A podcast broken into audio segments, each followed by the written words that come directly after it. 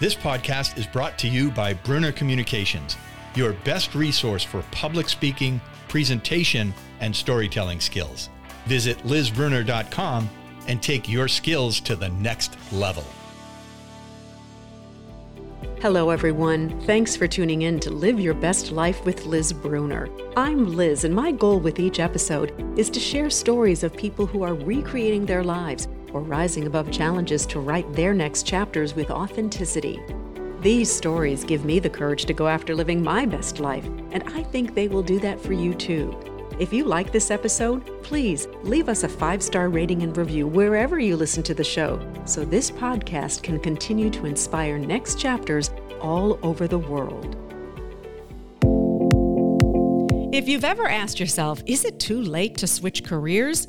You are not alone. And whether you're in your 30s or beyond, my guest today says the answer to that question is never. It's never too late. Suzy Welch is enjoying many career chapters from reporter to best selling author to television commentator to professor at New York University's Stern School of Business, where she teaches a methodology on how to discover your authentic career and life. Susie, it's so great to have you on my podcast today. Thanks so much for making time for us. I am so happy to be with you. In your weekly newsletter, Hey Suzy on LinkedIn, where people can ask you almost anything, the question recently was this Is it too late to switch careers? And you and I both agree never. And you wrote that you were not here to tell people that it's, quote, philosophically okay to change careers, but rather you have no choice. Why no choice? I love this question, don't you? Because yes. we all have it at some point. Yes. We all are asking, I call it the fireman veterinarian problem, that somewhere in our life we are thinking, I'd like to be a fireman or maybe a veterinarian where it's like, you know, you're sort of a teacher, right? And you think there's so many possible lives for yourself. You don't want to not live one of those lives. So we need to keep dreaming and dreaming is part of our life. And we don't need to edit our dreams because the world will edit our dreams for us. So why would we go ahead and do the world's work for us? That's going to happen. But I also think that, frankly, I mean, just to be very realistic about it, the world is changing extremely rapidly. The economy is changing extremely rapidly. And careers, as a result, are changing very rapidly. And you may have no choice because a lot of jobs are going to not exist eh, or they're going to morph so significantly that you're going to want to pivot away from them. Uh, we all kind of need to be perpetual seekers. Mm. Um, and that sits really well with some people and it doesn't sit well with other people. I mean, every person exists on a spectrum of comfort with change. I get that. And so I think that my message about constantly evaluating your career and calibrating it is kind of received with excitement by some people and with fear and loathing sure. by others. And I, t- I totally respect that. How do you know, though, when maybe it is the right time to quit or to make that change? I know it's probably different for everybody, but what advice would you give someone? I could say there's a couple of ways you know it's time to quit. And you hate Mondays. Uh, you are looking forward to Friday. When people ask you what you do, you're very blase about it. There are so many signals that it's time to quit yeah. that they're sort of hard to miss. Whether it's time to pivot, that you have to be pretty savvy because you have to see, in many cases, the smoke signals about what's coming in terms of what's coming with the economy. I was talking with somebody the other day and they were saying, well, my job is never going to be replaced because who could do X, Y, and Z? And I said, well, I think that we're all going to be surprised about what AI can do. One of the courses that you're teaching at NYU's Stern School of Business is called Becoming You How to Craft the Authentic Life You Want and Need. Now, Suzy, this does not sound like your typical MBA class, and you even have said that you wish you had this class when you were at Harvard Business School. So, what is this class all about? I went through the pandemic uh, like everyone else in the forest, and but I was actually literally in the woods because I had lost my husband in March 2020, and I knew I wanted to take some, and I had to take some time off to kind of regroup after that. Then the pandemic was hitting at the same exact time. And then, as we all started to emerge, um, the first thing that happened was I went back to working for CNBC and also on the Today Show with Hoda and Jenna. You know, it wasn't exactly what I wanted to keep doing. Mm-hmm. So I had a friend at the time who was teaching at Stern, and I thought, well, maybe that's what I should do. I went to go see the dean of NYU's business school. He asked me, Do you want to teach strategy? Do you want to teach leadership? These are all subjects that I've written extensively about. And I said, no, actually, I've done some research and you don't have the class uh, that I would like to teach. And it's the class that I wish I had taken when I was in business school. And it's the class that helps you to figure out what you should do with your possible lives. What should you do when you can do a lot of things? I mean, some people are just born to do one thing, or they really only have one skill, or they have other constraints that might be about their lives or about their personalities. Maybe they have anxiety, maybe they have children, maybe there's something that really makes it so they can only do one thing, or children who give you anxiety. These young students, they have a lot of possible lives and that can be somewhat paralyzing. And so, what happens for a lot of young people who are bright and shiny is that when they have this very good education and a lot of options that they don't know what to do with, they get onto this conveyor belt that takes them into consulting and banking. And that's a very nice conveyor belt because it puts you right into a very high paying job, but it may be one that you never wanted or one that you mm. are only taking because it's so expedient to graduate into a high paying job that's sort of custom made for an MBA. And then they wake up when they're 40 and they say, like the David Byrne song, What is this beautiful life? Who is this beautiful wife? What is this beautiful house? My God, what have I done? Based on a lot of the stuff that I had written about, mainly when I was uh, writing for Oprah and then other work that I had done with my husband, I thought I had a way to help people through this with a methodology, a kind of analysis. So I said to the dean, I'd like to teach that class. And he reminded me that that class did not exist. And he said to me, You're going to have to write it. And I said, Yes, I'm, I'm going to try. I'm well aware. I went back and I wrote it. And then I started to teach it, and we were off to the races because if you teach a class called Becoming You to a bunch of people in their 20s, that's a kind of if you build it, they will come moment. And it and I loved it, and, and the students really got a lot out of it, it turned out.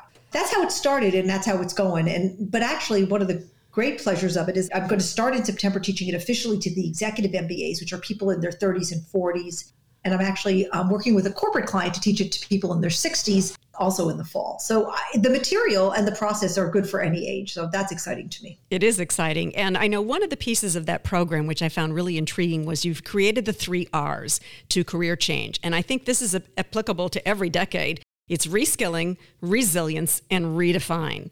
Give me a little nugget on each one. The methodology says that if you get this feeling that you want to change your life or, or you wonder where you should be actually spending your waking hours. I call this piece of real estate your area of destiny. And your area of destiny exists at the intersection of your very authentic values, your accentuated inborn skills and competencies, and then the areas of the economy that call you both intellectually and emotionally. And there's a journey to get there. Nobody starts in their area of destiny, but I spend many, many classes with my students helping them identify their authentic values. We do actual assessment testing on their inborn skills and competencies. And then we bring in experts to talk to them about the areas of the economy that are growing that might call them intellectually and emotionally. So the three R's are actually part of that last sphere because none of us know where the economy is going, even the experts who I bring in who are armed with data to the gills. Because when I first taught this class, we didn't even talk about AI okay, then suddenly that's all we talked about. The three R's are sort of three rules of thumb for just being ready for whatever economy actually comes. And so the way I like to think about it is the first R is relationships. And that R is about making sure that you are constantly, I don't like networking. I, I don't believe in networking. Don't ask me about it because I'll go off in a complete raving tangent. I actually think that we should just make friends with people. Yes. Uh, networking is too mercenary for me, but making friends with people, even in your space, but also outside of your space and, and nurturing and maintaining those friendships. And because when the economy changes, it's not going to be the people in your own area that you're going to be calling so the nurturing and tending to and the making of what I often refer to as irregular relationships, not the easy ones, but the harder ones. Okay, so that's one of the R's of being ready for the next economy. The second one is constant reskilling. And this is, you know, sort of always looking ahead and saying, what are the skills that are coming that I, I really need? And this is hard because everyone can say, yeah, reskill. Nobody likes to do it. I mean, I don't know last time I reskilled. Actually, I can remember the last time I reskilled because a woman who works with me told me that I couldn't use Canva, that Canva was too complicated for me. And I said, literally said, gosh darn it, I'm teaching myself Canva. And I did. and now I love it. Uh, and then the last art is resilience, because what we really need in an ever changing economy is resilience. Mm-hmm. But resilience to me is something a little different than how it's usually defined, because it's usually defined as grit. Okay, grit and perseverance are the typical definitions of resilience. And I've had to have resilience in my life because I've been knocked down a few times, and who hasn't? People often say to me, um, You're so strong. And I think, well, I don't think I'm that strong. I, I know my tender center, I know how much I cry and so forth. But I think that the thing that's helped me the most is not my grit, although I know I have grit, it's forgiveness. Forgiveness of yourself for screwing up. At a certain point, I say, Okay, I really made a mistake. It was part of the wisdom project. And so I like resilience defined as grit plus forgiveness. Mm. Resilience is not just getting up when you've fallen down, it's getting up and giving yourself amnesty to go on. One of the things that you wrote about in an op ed piece in the Wall Street Journal recently was titled Generation Z Yearns for Stability. And you went on to write that burnout wasn't an option. Self care is what you did when you retired. I'm curious, what are you learning from Generation Z? So much. Um, so I teach Gen Z. I teach Gen Z. I mean, I didn't set out to say, oh, I'd like to learn more about them because I was perfectly happy in my, you know, in my friend group. Although I like to have friends of all ages. Who doesn't? And I actually kind of, I'm sure, like you, I just don't like it when people say kids these days or when they write off whole groups of people. And I heard a lot of writing off of Gen Z. So I went in sort of saying, what's all this racket about it? And I was open. I hope, I believe, I was open minded and open hearted about learning. I'm perplexed, like, and baffled by some things they say. so that op-ed piece that you referred to from the journal was about a, a pretty large study done about what Gen Z was looking for in their next job, and it compared to longitudinal data that showed that previous generations were looking for compensation, adventure in many years. Number one or number two was the ability to accelerate and grow in the job. Mm-hmm. And for uh, the overwhelming data showed that Gen Z wanted stability. They wanted visibility into the future, which very sadly none of us get anymore. Not Gen Z and not the boomers. Visibility is dead. It's over. And you know, Liz, you're younger than I am, but we both grew up with visibility. we didn't know how lucky we were. I remember when I was working at Bain, we literally did five year plans. Yes. We did five year projections for, for our clients. Five years. Yeah. it's laughable now. Like you wouldn't. We don't even do what we're doing in five months, right? you wouldn't show a client beyond six months now. Right. And even then, you're sort of sitting there saying, "God, I hope this happens." This is what that piece was about, and and so I had actually in that piece reflected that when I was talking to Gen Z, they expressed to me often concern about career burnout and uh, often ask me questions about self care. And, you know, I had to just sort of take a beat because even though I worked nonstop, and as I often tell my students, I mean, my first two, three years at work, I don't think I ever took a weekend. I'm sure you were like this. We were mm. jur- young journalists. I never took a day off. Mm. I slept with the, sleep, the police radio next to my bed, and I would have no problem getting up at four in the morning, and I'd go home at two in the morning, and I just worked nonstop. And I think burnout was just not even a term. Right. And I never worried about it. And then in terms of self care, it's like I just still don't get self care. And I actually was giving a speech to a group of business school students in the Midwest, and they asked me about self care, and I didn't have an answer. I said, get a dog. and uh, they just stared at me blankly. I said, "Like, I, I think that might be my self care." I know that you went to Harvard, Radcliffe, Harvard Business School, graduated in the top five percent of your class. But your first career path, you touched on it a moment ago. You were a crime reporter for the Miami Herald and the Associated Press. And your bio says you started writing at nine years old in your diary. Where did this passion for writing and journalism come from? Who knows? God, some things are born into you, right? I mean, I just loved to write. It's how I express myself. I don't know. I mean, I did have a diary named Vinny. It's embarrassing. I still have it. It's cringy beyond comprehension. Dear Vinny, today I shall tell you about my, what Mrs. Sibeli said in English class. I mean, just uh, where, what, what, was I thinking? I don't know. But aren't you glad you have that? I mean, come on. Aren't you glad yeah. you still have that to go back yeah. and look at it? I think it's great. You know, actually, there's one really touching entry in it where it says, Dear Vinny, war is over. And it must have been the day that the Vietnam War ended. Oh, wow. And uh, even though I was a little girl, I it was all in big capital letters with exclamation points, and I, that touches me. I, so I actually have a daughter who's a writer, and I see it in her also. But anyway, that, the way I became a journalist was that I went to college and I worked at the daily newspaper at Harvard called the Crimson.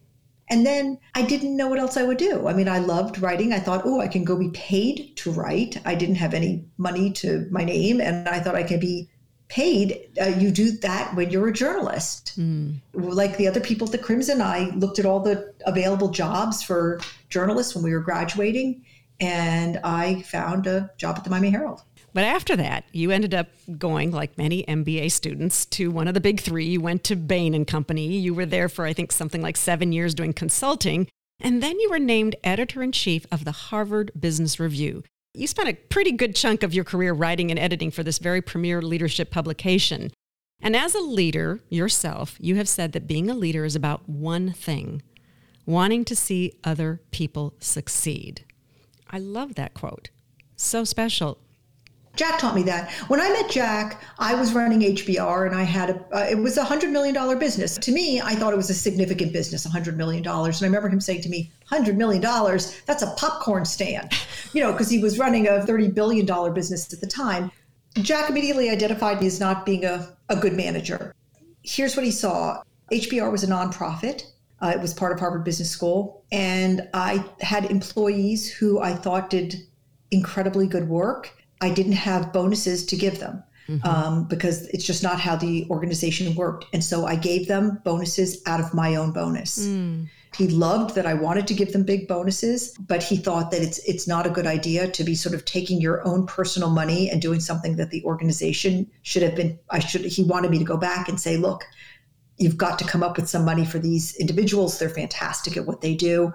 And instead, I just sort of sat in the corner and felt sad that the organization didn't want to give them money. And I thought, fine, I'll write them personal checks. And he was right. This is not managerially a correct way to do it. I, I, was eventually given a leadership coach, and later, with his guidance and with more experience, I became a more deliberate and thoughtful manager and learned my way around being a leader. But that's a very huge responsibility sort of second for me at least second to having children was learning how to run an organization and be a leader that was pretty hard You've mentioned Jack's name a couple times, and I want to share with our listeners for who may not know who you're referring to. Your late husband is Jack Welch. He was an iconic leader who was the chairman and CEO of General Electric for 20 years, and during his tenure, rose the value of the company by 4,000%. And like you, he had another wonderful quote of Before you are a leader, success is about growing yourself when you become a leader, success is about growing others. And I share that with clients all the time when I'm leading leadership workshops. Now, he called this trait the generosity gene, to which you said you took a little issue with him on that. Why? a gene is something you're born with, but mm. I thought that actually this trait could be taught. Yes. So you could actually have somebody who you had promoted to manager and you could notice they didn't actually have this trait and you could talk to them about developing it and you could encourage them to develop it. And i'd actually seen people develop it. His argument was look 90% of the time somebody has a generous heart or they don't and mm-hmm. you can't change someone's heart. We were both right to a certain degree well, you mentioned that you and Jack did write a number of columns and books together, which are fantastic. And I know the proceeds from a lot of those books are donated to scholarships for low income students, which is wonderful. I had to laugh though when I read a blurb on your website about when you were writing your book, 10 10 10 A Life Transforming Idea, which, by the way, became a New York Times and Wall Street Journal bestseller. Jack was cheering you on in the next room while also asking where dinner was. it's so true. What was your partnership like? It was great. You know, he was my husband and my best friend, but also at certain points in our life, my boss. You know, we were writing together, but I was doing the writing and he had a lot of the concepts, although that would, he never wrote, but sometimes I would have a concept. Um, it was our partnership was our life. I mean, it was so exciting. We were together every minute of every day. Mm. Um, we traveled the world together. We raised the children together but we also liked to play. We we golfed and we did a lot of fun things. It was fun and it was intense. But like all partnerships, you know, it wasn't without its moments where you were just like literally when I was writing 10 10 10, he did simultaneously say to me, "This is so great. I'm so glad you're writing your own book. That nothing could be better." And then he would literally say something like, "Hey, can you take a break? Let's go play 9." And I would say, "Well, which is it? Do you want me to write the book or play 9?" Our oldest son was applying to college at the same time as I was writing it. And I was, of course, like any mom, helping him apply to college. And I remember one day it just was too hard. And uh, after everybody was asleep, I said, I have something I really need to discuss with you. Okay, we put aside some time and I said to him, I think I'm going to stop writing the book. I think this is just a bridge too far in our lives right now. There's just, I can't take it. I'm at my wit's end. I just, I can't. And he said, ah, Not an option. Not an option. You're finishing this book. And he kind of knew me well enough to understand that I needed that. Mm. I needed somebody to say not an option. I needed someone to to sort of snap me out of it he said to me later, I did it for you. I understood you had to finish that book. I, and he wanted me to have my own identity. And so, uh, but I, I was ready to give up. And he just said to me, I, I won't abide it. And he did kind of ease off on the demand of my time around that time for a few days. for a few days. but what I love about that is that that's really partnership. It's like you know, uh, there was a once a story I read about an Indian totem pole where you know when one person is up, the other person can be down, and then lift the other person up, and vice versa. And in your partnership, it sounds like, yes, he was there to support you and he believed in you just as much as you believed in him, which I think is so special. So you're this professor now at NYU Stern School of Business. You're the teacher, if you will. What have your students taught you? Oh, so much. Um, and actually, I want to just say, besides becoming you, because I'm in the middle of writing right now, I also do teach a class called Managerial Skills, yes. which is how to how to be a boss. And so, all the lessons I've learned over the years, for better or for worse, about how to be a manager, I'm also teaching um, that. And I'm really looking forward to teaching that starting in September. My students have taught me a lot about where Gen Z is coming from. And I learn every day more, understanding where their values and beliefs and assumptions come from. For instance, uh, I think one of the hardest things I have to wrap my mind around, but is their understanding, their belief that no matter how hard they work, they may never have financial security. I came from a very modest family and but I actually grew up with the belief that if I worked really hard and kept my eye on the prize so, that I would have financial security. It was a belief and it and in the hard times that belief keeps you going. And mm-hmm. we have a generation where there are many members who feel like I could work incredibly hard and there are no guarantees. So why work hard?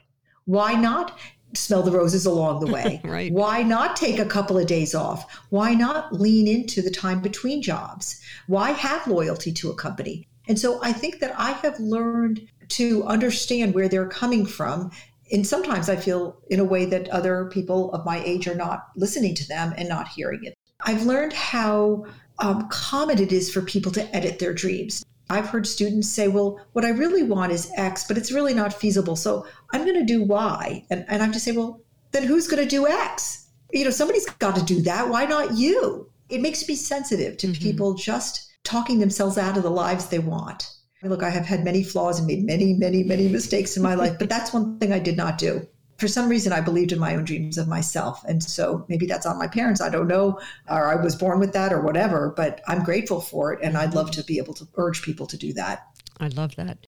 Suzy, you have accomplished so much and have so many career chapters. Currently, the senior advisor to the Brunswick Group, which is a CEO advisory firm. You're a regular contributor. You mentioned CNBC, The Today Show, O Magazine, Wall Street Journal. I could go on and on. and, the, and you're also a frequent speaker. How does all of this fit into you living your best life? And what advice would you give others about living their best life? Well, we're just works in progress, aren't we? I mean, I think that it's very interesting to be teaching a class called Becoming You while I am becoming myself. I mean, I have had to reinvent myself, Liz, because I had this long, beautiful partnership with Jack, and then it came to an end, and we knew that we were out of options. And so we were able to have a year where we were able to speak to each other very lovingly about what my life would be like without him. You know, he wanted to talk about it more than I did because I just had trouble facing into it. Mm-hmm. But he was he what he used to say to me is, you know, go get your life back. You know, uh, we had this life together and go get your life back, Suzy. And so that's what I'm kind of learning how to do. And I think we do it, we iterate, we we see what works for us, what feels authentic. The journey of our, our life is long, but it arcs towards authenticity. And so I think that we are on this journey to sort of live ever more authentic lives if we can. Look, sometimes you just can't because there are constraints, as I said, and I don't want to be too Pollyanna-ish about this. Sometimes there are difficulties with your children or financial security or a partner that makes somebody talking about being your authentic self be very annoying. I don't want to be that person. I mean, it's a real privilege to be able to be your authentic self. Um, I get that. But if you can get closer and closer to it, it frees you up. It frees up a lot of emotional space that you can use to sort of emphasize your own joy, but the joy of the people around you. Folks, if you want to learn more about Suzy and you can find all of her wonderful thoughts on leadership and authenticity and so much more, you can just go to her website, suzywelch.com. You'll also figure out how to subscribe to her LinkedIn newsletter. Hey, Suzy, there's so much that's available to people. I really appreciate you, Suzy, taking time today to share with us your wisdom and even your wit, and for showing us that we can change course, and it's often a good thing to do so. Thank you so much. Liz, I love being with you. You're one of my idols, and I think what you've done with your life is so amazing, and I look up to you so much. And so please keep doing what you're doing. Mm, thank you very, very much for saying that. And thanks to all of you for tuning in. May Suzy inspire you to live your best life, go after it, and not be afraid to change course. Until next time, be well. This podcast is brought to you in part by Fast Twitch Media helping people tell their stories and giving them worldwide reach. The future is in the cloud, and Fast Twitch Media can take you there. Be your best digital self. Check out fasttwitchmedia.space.